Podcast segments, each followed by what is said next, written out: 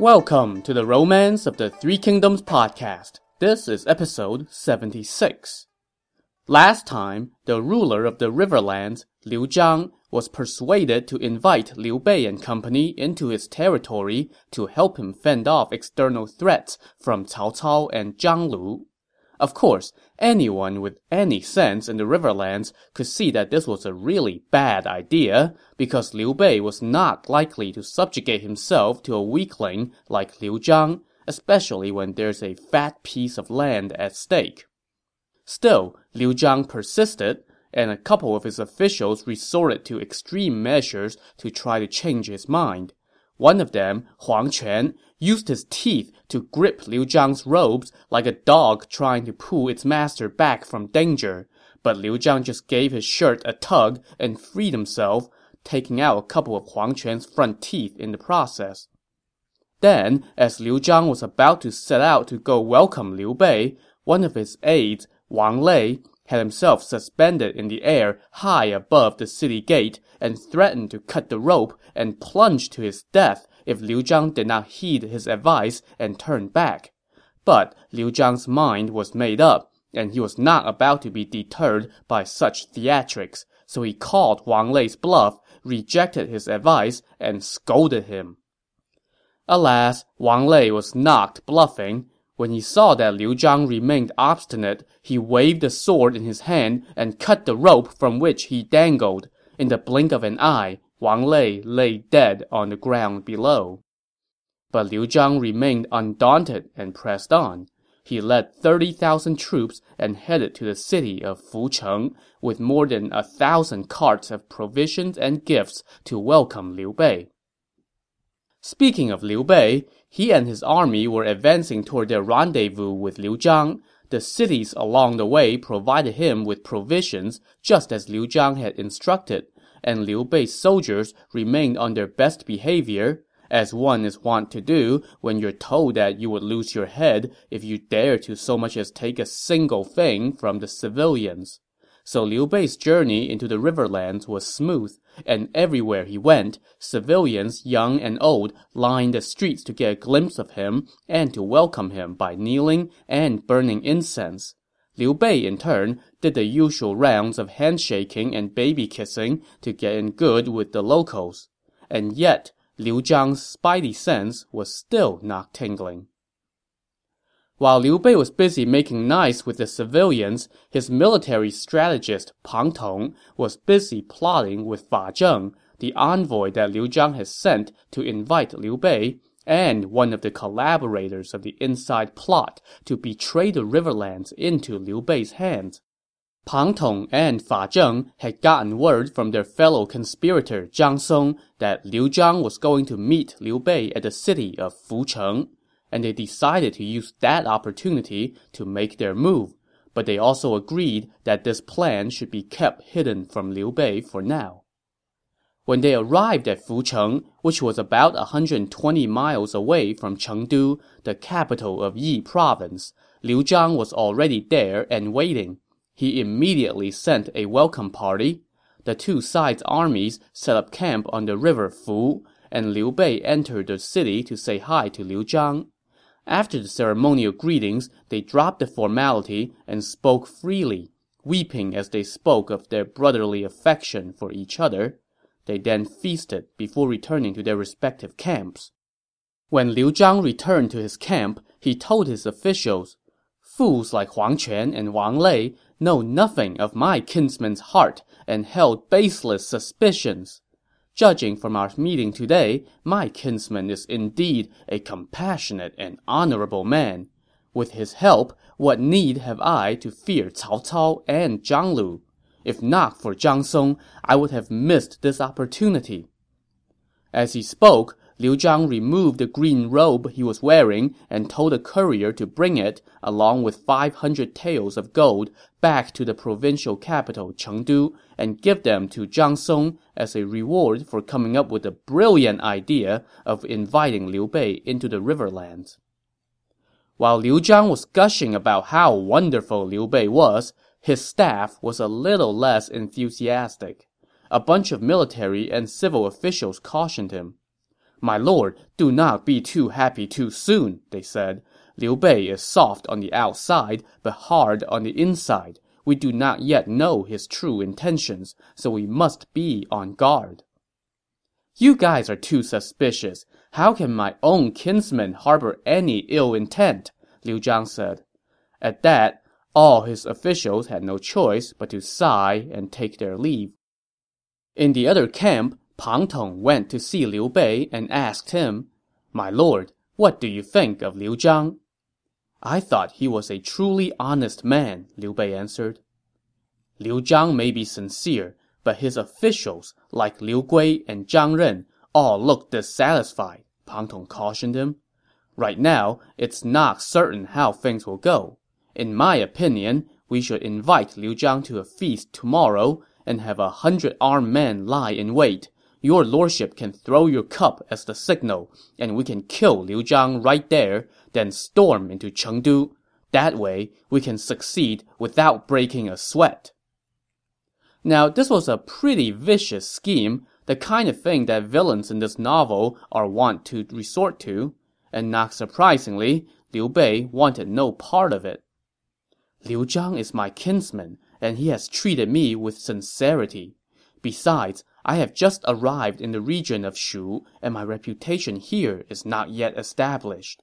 If I do this, neither heaven nor the people would tolerate it. Sir, only tyrants would resort to such a scheme. This isn't my idea, Pang Tong said, passing the buck.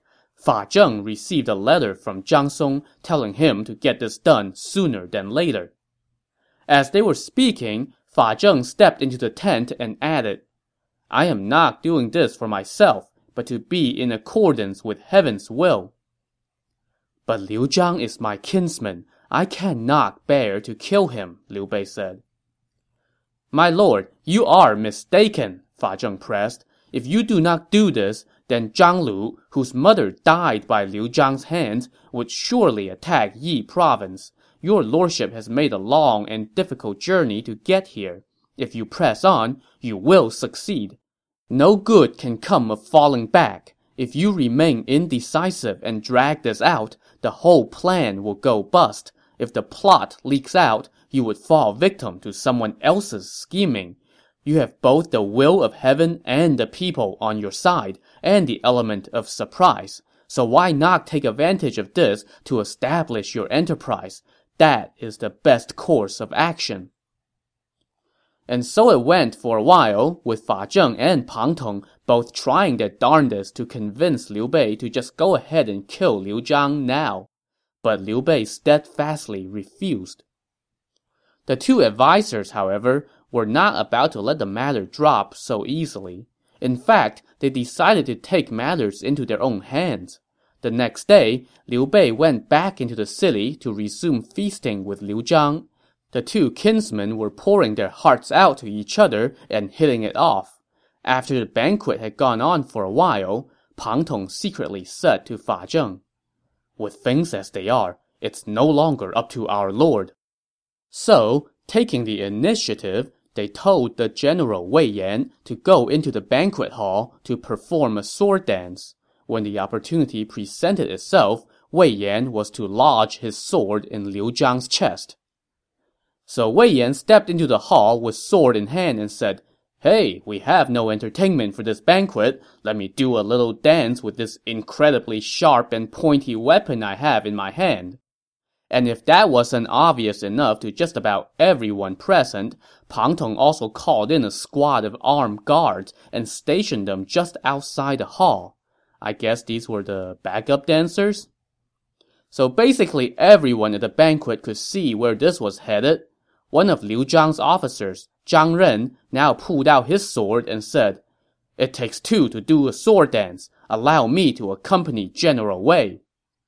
And now there were two guys waving pointy objects in a confined space, one trying to make a move on Liu Zhang, while the other trying to foil his every attempt. After this tango went on for a bit, Wei Yan flashed a look over to Liu Bei's adopted son, Liu Feng. Liu Feng caught his meaning and grabbed his sword to join in the fun. But then, three other officers from Liu Zhang's entourage pulled out their swords and said, Hey, we want in. Let's all have a good laugh. Ha ha. Things were just about to boil over when Liu Bei grabbed a sword from one of his attendants, stood up, and declared, My kinsman and I are celebrating our meeting. There is no cause for suspicion.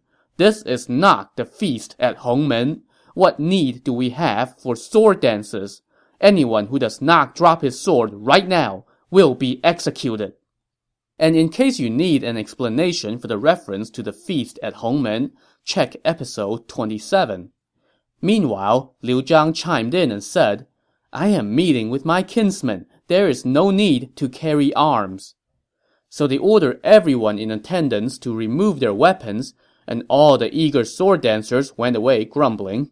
Liu Bei then called all the officers present up to his table and offered them a toast. My kinsman and I are of the same flesh and blood, he told them. We are working together on a grand enterprise. There is no ulterior motive. Please do not harbor any suspicions. After the officers bowed and said thanks for the drink, Liu Zhang took Liu Bei's hand and wept. Brother, I will never forget your kindness, he said. The two of them then drank until nightfall before taking leave of each other. Once Liu Bei returned to camp, he immediately admonished Pang Tong. Sir, why did you all try to saddle me with such a dishonorable crime? Never do that again. Thus scolded, Pang Tong sighed and took his leave. Meanwhile, in Liu Zhang's camp, his staff was telling him, Hey, look what happened today. Why don't you go back to Chengdu immediately to stay out of harm's way? But Liu Zhang, being the dimwit that he was, refused. My brother Liu Bei is not like other people. His officers, probably burying their faces in their hands in frustration, said, Liu Bei may not harbor any ill intent, but his followers all want to gobble up the riverlands to enrich themselves. Do not try to sow discord between me and my brother, Liu Zhang told them. And so he refused to listen to his staff and instead continued to feast with Liu Bei every day. Soon, word came that Zhang Lu, the guy ruling the territory to the north of the riverlands, was preparing his troops for an attack on Jiameng Pass. Liu Zhang asked Liu Bei to go repel this invasion, and Liu Bei agreed without hesitation, setting out with his troops that very day. Once Liu Bei was gone, Liu Zhang's men all tried to convince their master that he should order his generals to be on red alert at all the key strategic locations, just in case Liu Bei tried anything. Liu Zhang initially refused, but eventually, after much prodding, he relented and told the commanders Yang Huai and Gao Pei to hold down the Fu River Pass. Liu Zhang then returned to Chengdu.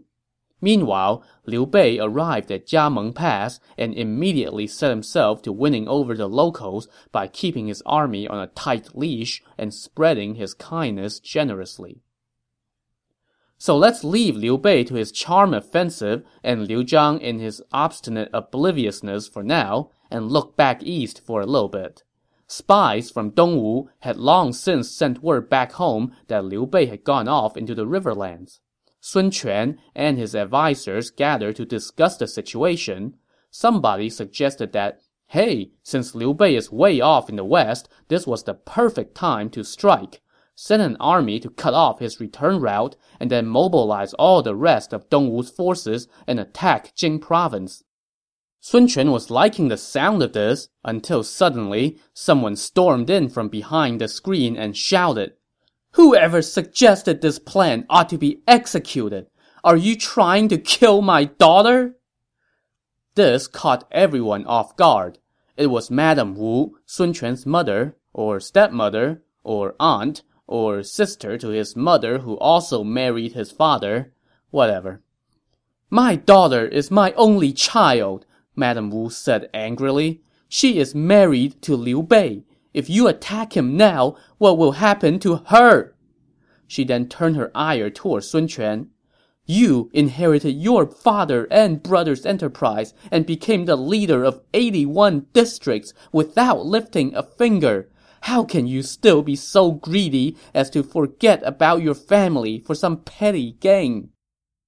As we have seen before, Sun Quan does not know how to handle an angry Madame Wu, so all he could do now was mutter agreement.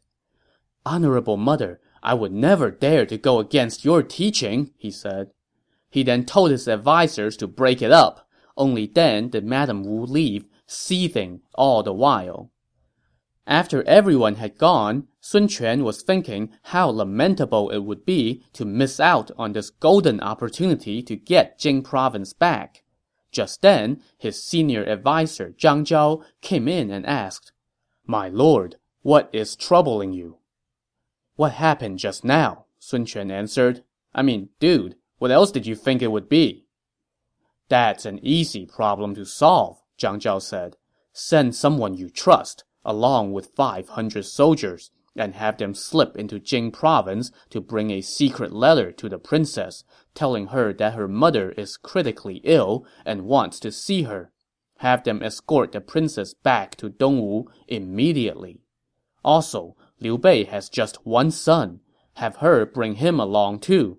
Then Liu Bei would no doubt trade Jing province for his son. Even if he refuses, there would be nothing to stop us from going to war then. Great idea! Sun Quan exclaimed. I have a man named Zhou Shan who is very brave. He has followed my brother everywhere since he was young. I can send him. Don't let word of this leak out, Zhang Zhao cautioned. Send him off right now. So Sun Quan secretly dispatched Zhou Shan and 500 soldiers, they disguised themselves as merchants and set sail on five ships armed with an official letter, a cover story, and a bunch of weapons inside their ships. Once they arrived on the banks of Jing province, they pulled up on shore, and Zhou Shan went inside the city alone. He went straight to Lady Sun's residence and asked for an audience. Lady Sun summoned him, and Zhou Shan gave her the letter. As soon as she read that her mother was on her deathbed, Lady Sun began to weep. Zhou Shan then told her, The queen mother is critically ill, and all she thinks about day and night is your ladyship. If you delay, you might not get to see her one last time. She has asked that you bring Lord Liu's son, Adou, with you so she can see you both. But the imperial uncle is off on a distant campaign, Lady Sun said. If I want to return home, I must first let Master Zhuge know before I can depart. But what if he says that he must first let the imperial uncle know and seek his instruction before allowing you to leave? But if I leave without a word, we might be stopped. I have ships waiting on the river. All you need to do is get in your carriage and leave the city. Lady Sun, in a panic over her gravely ill mother, saw no other options, so she took the seven-year-old Adou and got into her carriage. Accompanied by an armed entourage of about thirty, they left the city and headed to the ships. By the time the servants in her residence got wise to what happened, she was already boarding the ship. So everything was going off splendidly for Zhou Shan, and he was just about to disembark when suddenly someone called out from the shore, Hold on! Let me say goodbye to her ladyship first! Zhou Shan looked and saw that it was the general Zhao Yun. So Zhao Yun was out on patrol while this whole thing was going down. When he returned and learned what happened, he was stunned. Accompanied by just a few riders, he raced off toward the river bank and got there just as the ships were about to set sail. Who are you? How dare you try to stop her ladyship? Zhou Shan shouted as he held a long spear in his hand. He then ordered the ships to set sail and for his men to display their weapons to show that it was best not to mess with them. Both the wind and the currents were at their back, so the ships were moving off quickly. Zhao Yun spurred on his horse and followed them along the riverbank, shouting, Her ladyship can go if she wishes, but I must see her to tell her one thing. Zhou Shan, though, was not about to stop for anything, and the ships kept going. Zhao Yun chased them for a few miles when suddenly he spotted a little fishing boat on the bank. Zhao Yun grabbed his spear, abandoned his horse, got on the boat, and had just one follower along to row the boat toward Lady Sun's ships.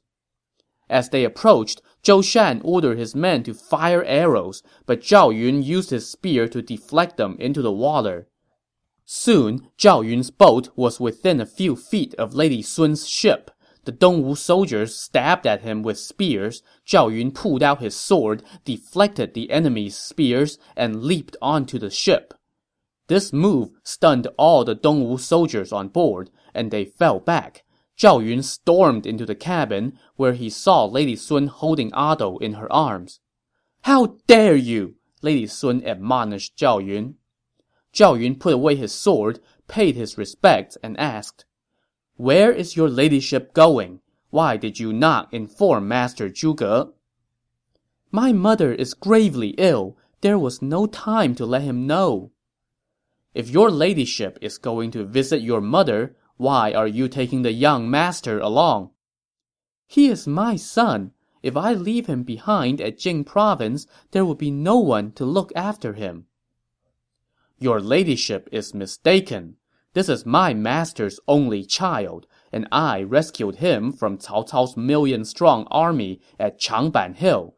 How can you take him away? Now that remark made Lady Sun very angry, and when she was angry, she was very much her mother's daughter. You are but a soldier in my husband's service. How dare you meddle in my family affairs? My lady, if you wish to go, then go but leave the young master.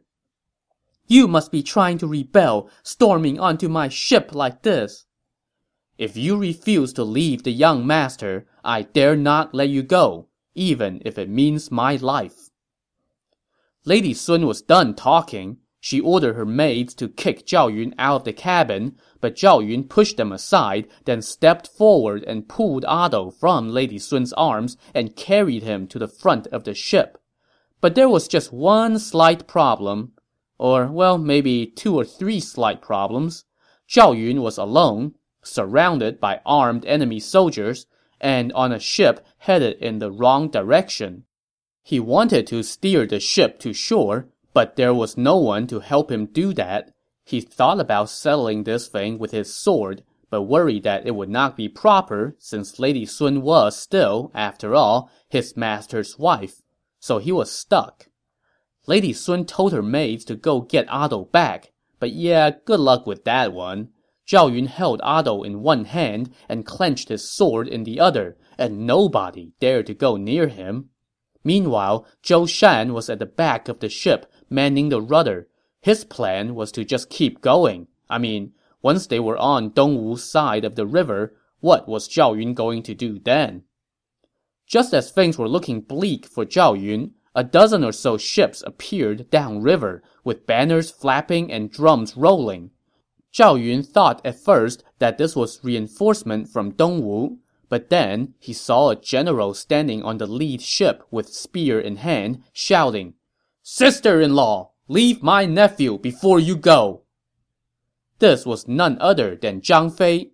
He was also out on patrol, and when he got word of what was happening, he made his way here to cut off the Dongwu ships. When the ships got close enough, Zhang Fei also leaped onto Lady Sun's ship with sword in hand. He was greeted by a saber-wielding Zhou Shan, but Zhang Fei was like, please. With one swing of his sword, he made Zhou Shan a few inches shorter and tossed his head at Lady Sun's feet. Brother-in-law, this is an outrage! A stunned Lady Sun said. Instead of thinking about my brother first, you are returning home without letting anyone know. That is the true outrage, Zhang Fei shot back. My mother is gravely ill. If I wait until I get word back from your brother, it would be too late. If you refuse to let me go, then I would rather throw myself into the river and die. Faced with this ultimatum from a woman with the temperament to make good on her threat, Zhang Fei and Zhao Yun decided that Since she's technically their mistress, it would not do for them to force her to kill herself, so they contented themselves with taking Adou home. Sister-in-law, Zhang Fei said, my brother is the imperial uncle. He's not exactly a disgrace to you. After we part ways today, I hope you will remember his kindness and honor and return soon. With that, Zhang Fei scooped up Adou in his arms and returned to his ship along with Zhao Yun, allowing Lady Sun and the Dongwu ships to go on their way. Great songs were sung of Zhao Yun and Zhang Fei's deeds on this day, including this poem about Zhao Yun. In Dangyang he once saved a little heir, now upon the river himself did he hurl. The southern sailors felt their spirits die. Zhao Yun's prowess has no match in this world. And Zhang Fei got his own poem too.